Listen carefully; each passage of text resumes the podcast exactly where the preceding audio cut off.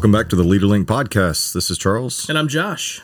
and we are in a series now of talking about leadership development and the process and the rationale and how how just how we're going to do it.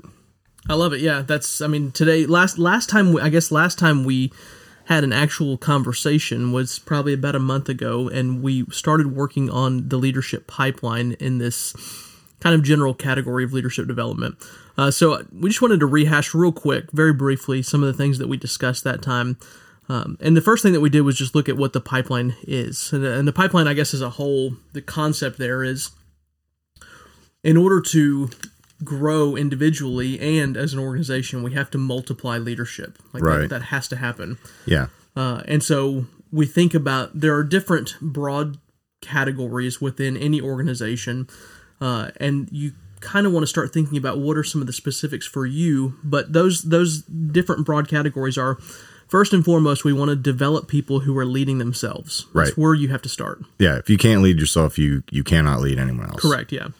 Uh, but as we do that, we kind of identify other people uh, or people in that category who are capable of leading others. So, Right. kind of your frontline supervisors, your initial first managers. Right. You develop those people, and then you kind of weed out and see some. There are others who can become leaders of leaders. Next steps. Yep. Exactly, exactly. And then you've got people who can lead departments, and ultimately you've got people who can lead organizations, divisions. You kind of, depending on what industry or how big your business is, there are certain different. Right. There, there are more maybe leadership kind of areas, but that's a generic way. So you lead self, lead others, lead leaders, lead departments, lead organizations, and within each of those really are different uh, milestones, different competencies that have to be met. Um, and so we're going to think about those over the next few weeks, but but that's the gist of the pipeline, the leadership pipeline that we discussed last week. Right, because we're not not every organization is going to bring in outside people to be in that middle management role or senior management role, and so what we're talking about is equipping organizations to be able to develop people within their own organization for those roles, or you know, and and honestly, I mean, some some people may be developed and choose to go to other organizations, which you know that's okay too. I think. I mean, it's unfortunately part of it. If you're if you're in a, I mean, if it's again, it's it goes back to how your business philosophy is. If you treat your people well, right. if you really develop them well, if you and and you have to compensate them, Yeah. right? Because that's unfortunately, I think what happens in most cases is you go to a place that's bigger, who have a lot of leadership development resources.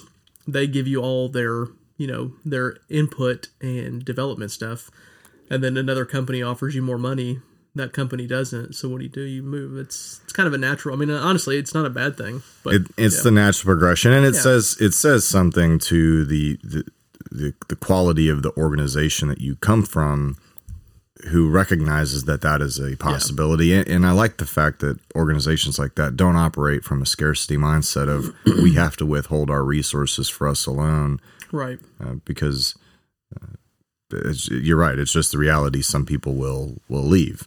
Absolutely. Um, but we're we're going to look towards the positive and, and think that people might stay. All right. So, um, one of the things that you and I talk about is that from from this development, there is a process, and that process you like to look at it as as a square, as a, as a as a box. Yeah, I think so. Images are how we're wired as people. I mean, that's why we love stories so much because stories conjure mental images.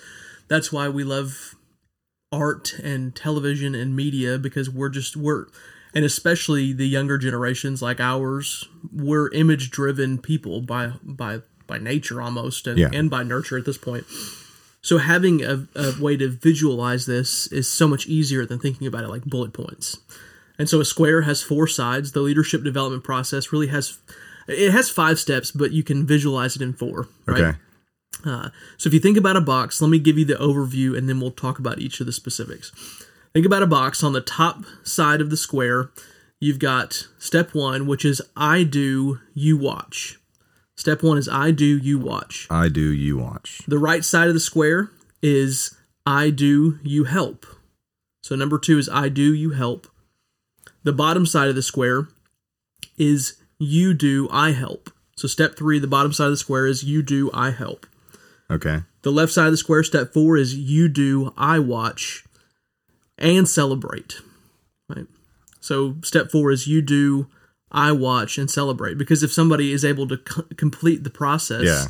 you can't just go, okay, you you know you've done what you're supposed So to do. celebrate is necessary. It's definitely necessary, yeah.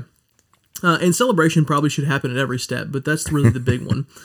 Uh, and then I said there's five steps, four sides of the box, but step five is really the natural outflow of this is once you have been walked through this process and you have done it while your your teacher has watched and celebrated, then it's your responsibility to take this to somebody else and walk them through this, okay. right? So that's step five. So Okay, that makes sense, Yeah. and that goes, you know, from from really that's a is a, a great picture of moving from s- step one to two of leading self to leading others, uh, or or leading others to leading leaders. that's exactly right. Yeah. And you know this this process reminds me of uh, a pretty well. Well, first of all, where did you get that? Where? I read a book a long time ago called Building Discipling Leaders. Okay, and it was one of those uh, one of their things. And so uh, Mike Breen was the author of that book, uh, and he brought this in and and showed. And the whole book is fascinating because he uses images to to give us ideas on leadership and discipleship. But this was one of the this was called the Leadership Square. interesting.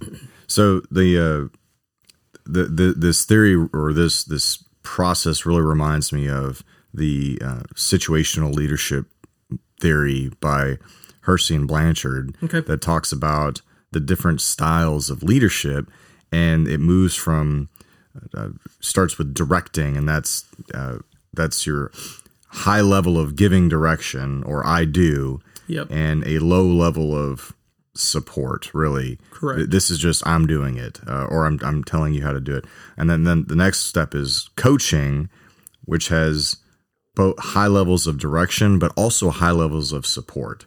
So that's your I do or I do you help kind of Right. s- step, and then it moves from from coaching to supporting, which is a low level of of direction. You're you're doing it, but a high level of support. So I'm I'm helping where I need to, and then the final step is delegating, which uh, you're not really directing or offering that backup support, and that kind of goes with the you do and I watch, and then you know Yeah. I celebrate. Right.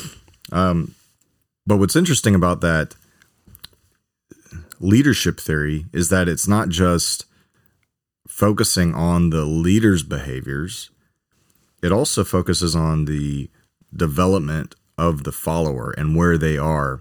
And it's it's interesting that they they they refer to the the follower with very specific terms and it's it, it starts off with an enthusiastic beginner Okay. and it goes to disillusioned learner, Hmm. then reluctant contributor, and then peak performer. Interesting. And and it they they identify where this person is in that level in that process of development by their level of competence and their level of commitment. So um, initially somebody who's the enthusiastic beginner is going to have a high level of commitment but not quite as much competence which is where the i do it and you you watch Right. comes in. That dis- disillusioned learner they have interesting interestingly a lower level of commitment but some competence. Hmm. So i do and you help.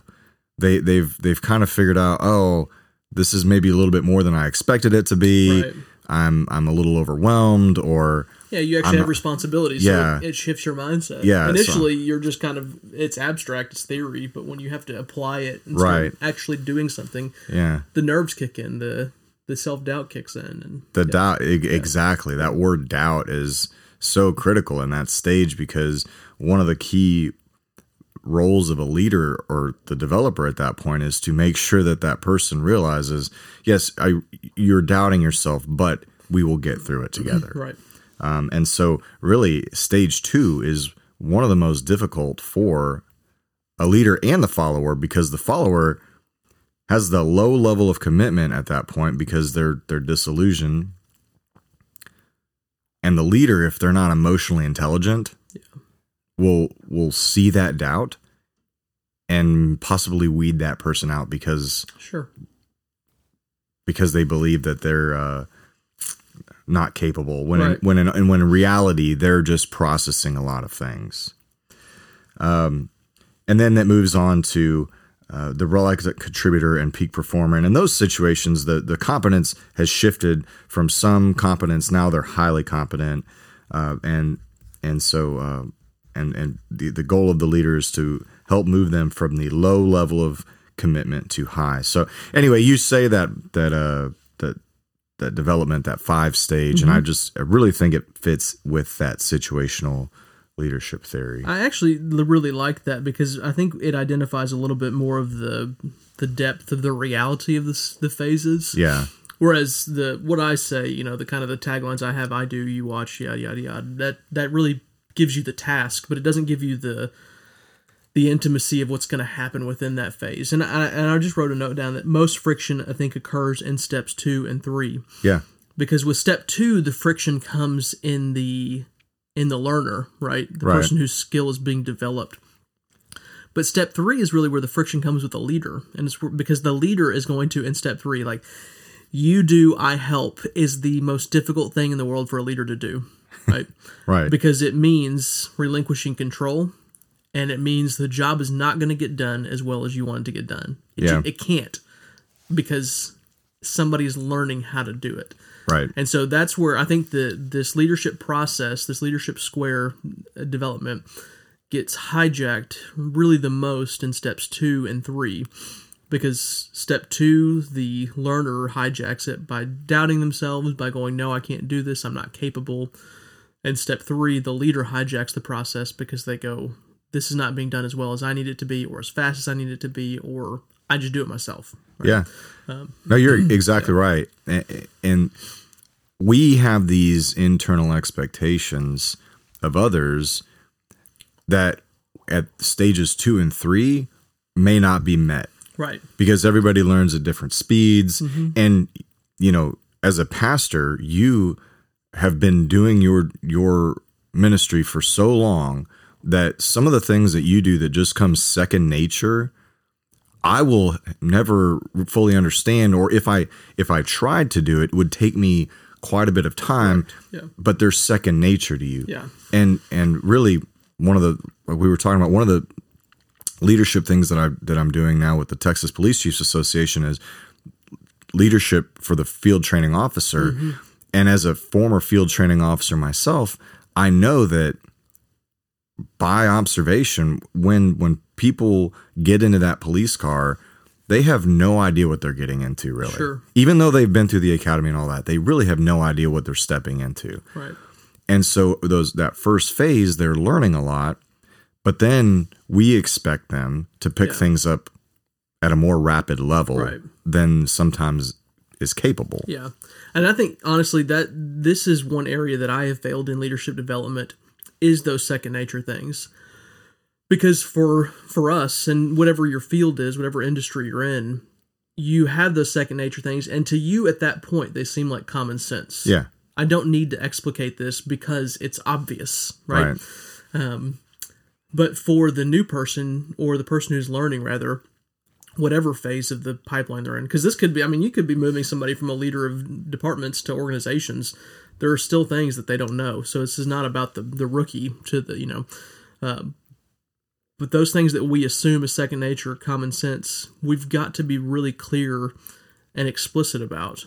Even though it, to us it sounds like, oh my gosh, I'm belittling this person you know, this is so simple and so obvious. I think one of the greatest fails that I've had as a leadership development like guy or as a person who's developed leaders is assuming these things and then you go down the road a little ways and you put them in a situation and they go, "What? Like what am I supposed to Right. do here?" And you go, "That's so obvious, but it's because I was taught well or I just developed that." or you just had experience Yeah, that yeah. things That's- have come up and right. you've you've Yeah. had to learn how to deal with it Exactly. and so it's so easy for us to assume Right. that other people have had similar experiences or training or background and I think it, it this is something that I I firmly believe.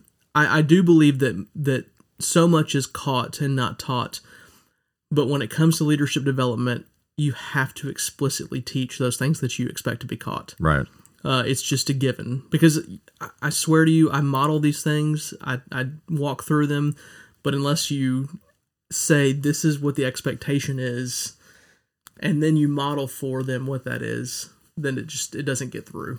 Yeah, and and you're right. I mean, uh, modeling and and and, and being an example for Yeah. somebody is a great way for people to learn. Yeah, But we can't let that get in the way of the reality that just because we're modeling it doesn't mean people are picking it up. exactly. Because we have to train people to observe what we're Right. modeling. I, That's I think that's such a crucial thing. People don't know what to. They have to be taught to observe before they can be, be begin to pick things up, right? It, I think you know the. I don't know if this is true, but you know, a detective when they walk into a crime scene, I mean, they're seeing. I could walk into a crime scene and see a bunch of things and go, "Oh, that's blood. Oh, that's a broken vase." but a detective sees those things and is able to to make conclusions from them, right? Right. because they've been trained to observe and then what those observations mean. Whereas, you know, me, I have no idea. I could walk in there and the detective could start talking and I'd be like, okay, but unless I've been trained to see what he sees or she sees, it doesn't matter. Right. And so teaching observation skills is is very important. Um, not only for somebody to observe the model that they're following, the, to observe the behaviors and the leader that is training them, mm-hmm. but also they need to develop these observation skills because at some point they will be applying them with other people and they need to teach them to other people. And so that that kind of I think we'll wrap this one up here, but that goes into what we're going to be talking about in the upcoming episodes, and that is really the the five areas, and those are? Character, skills, knowledge, emotional intelligence, or just emotions in general, and physical. right. And so the, the- a lot of a lot of people kind of summarize those two in in character and competence, Right. And so we're gonna we're gonna spend the next two episodes talking about that, and we'll see you next time. Hey, thanks for tuning in to this episode of the Leader Link podcast.